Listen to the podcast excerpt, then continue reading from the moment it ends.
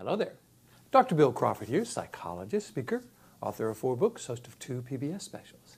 Here today to give you another tip on how to help you create the life you want, how to bring more clarity, confidence, and creativity into everything you do.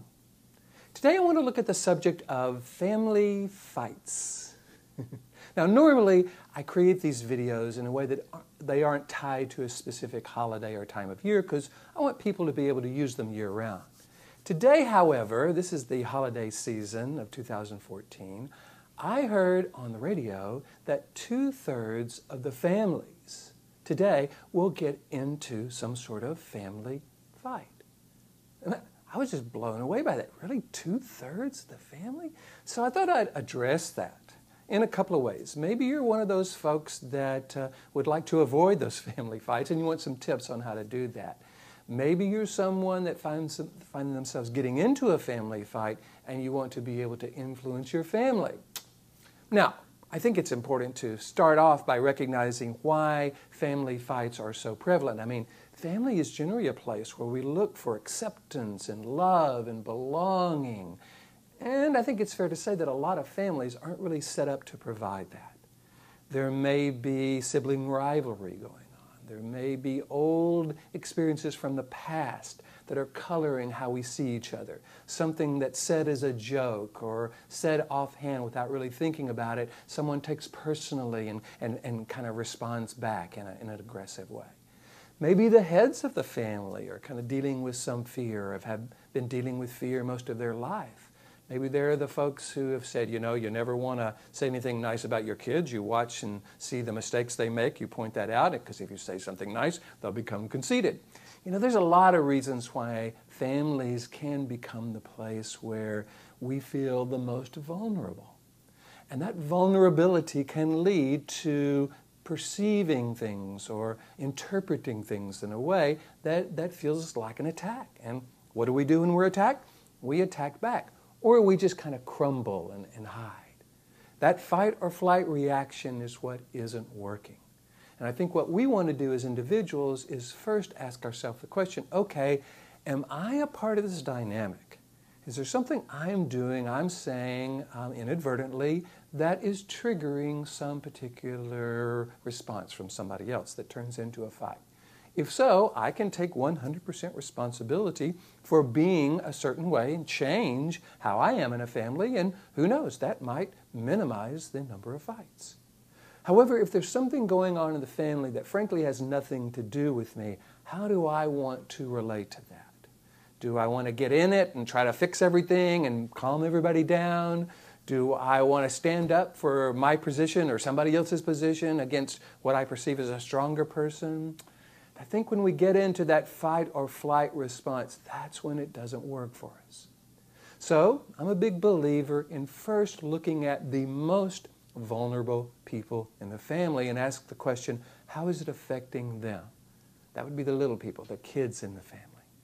Because I'm not sure if you grew up in a family that, that uh, where fights were prevalent, but if you did, you would probably remember what that felt like. Man, your whole world was shaken. You may have gone and hid somewhere, maybe in another room, maybe in a closet. The idea was to get away from that and not have to listen to that. Well, kids today are having the same experience. and I think what we want to do is make sure we're not engaging each other, other members of the family, in a way that would frighten our children. So, we can begin by just asking ourselves okay, what would I teach to someone I love? Am I willing to be in my family in a way that I would teach, recommend to someone I love? I was doing a presentation not too long ago, and one of the participants said, Bill, give me a visual for this. I love what you're teaching, but I really need a visual for how I can be in my life in a way that will help me remember everything you're saying.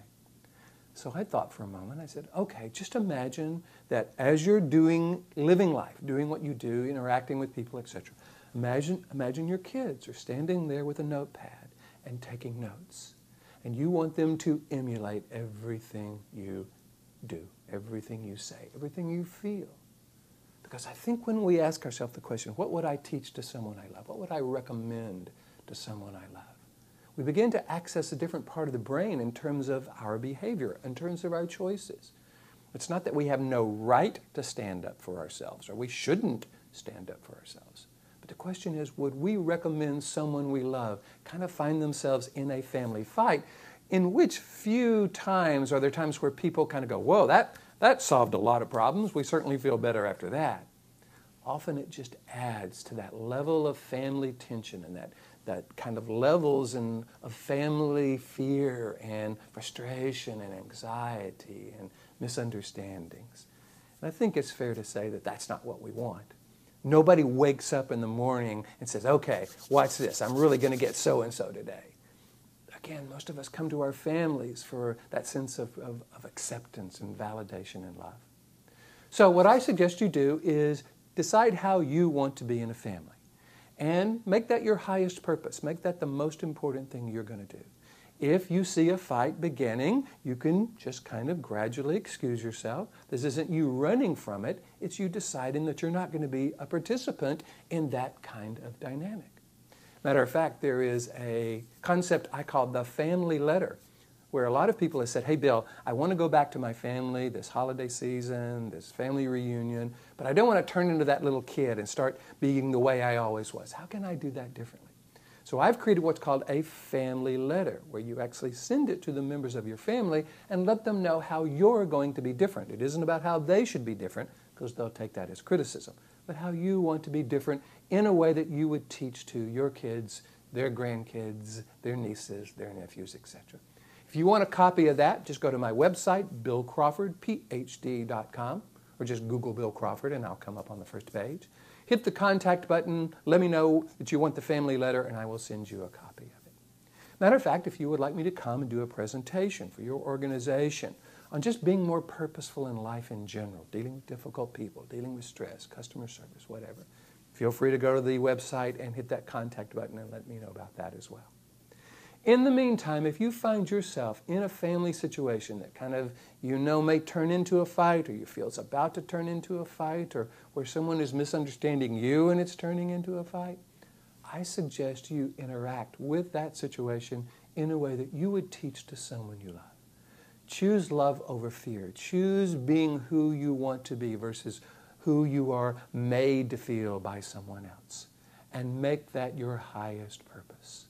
Because I think when we do that, we do bring more purposefulness, more clarity, more confidence, more creativity to everything we do. It could in, in, uh, improve our family situation. It certainly will be a gift to those we love. In the meantime, here's to you, bringing more clarity, confidence, and creativity to everything you do in your family and, and, and out of it. And I look forward to seeing you in the next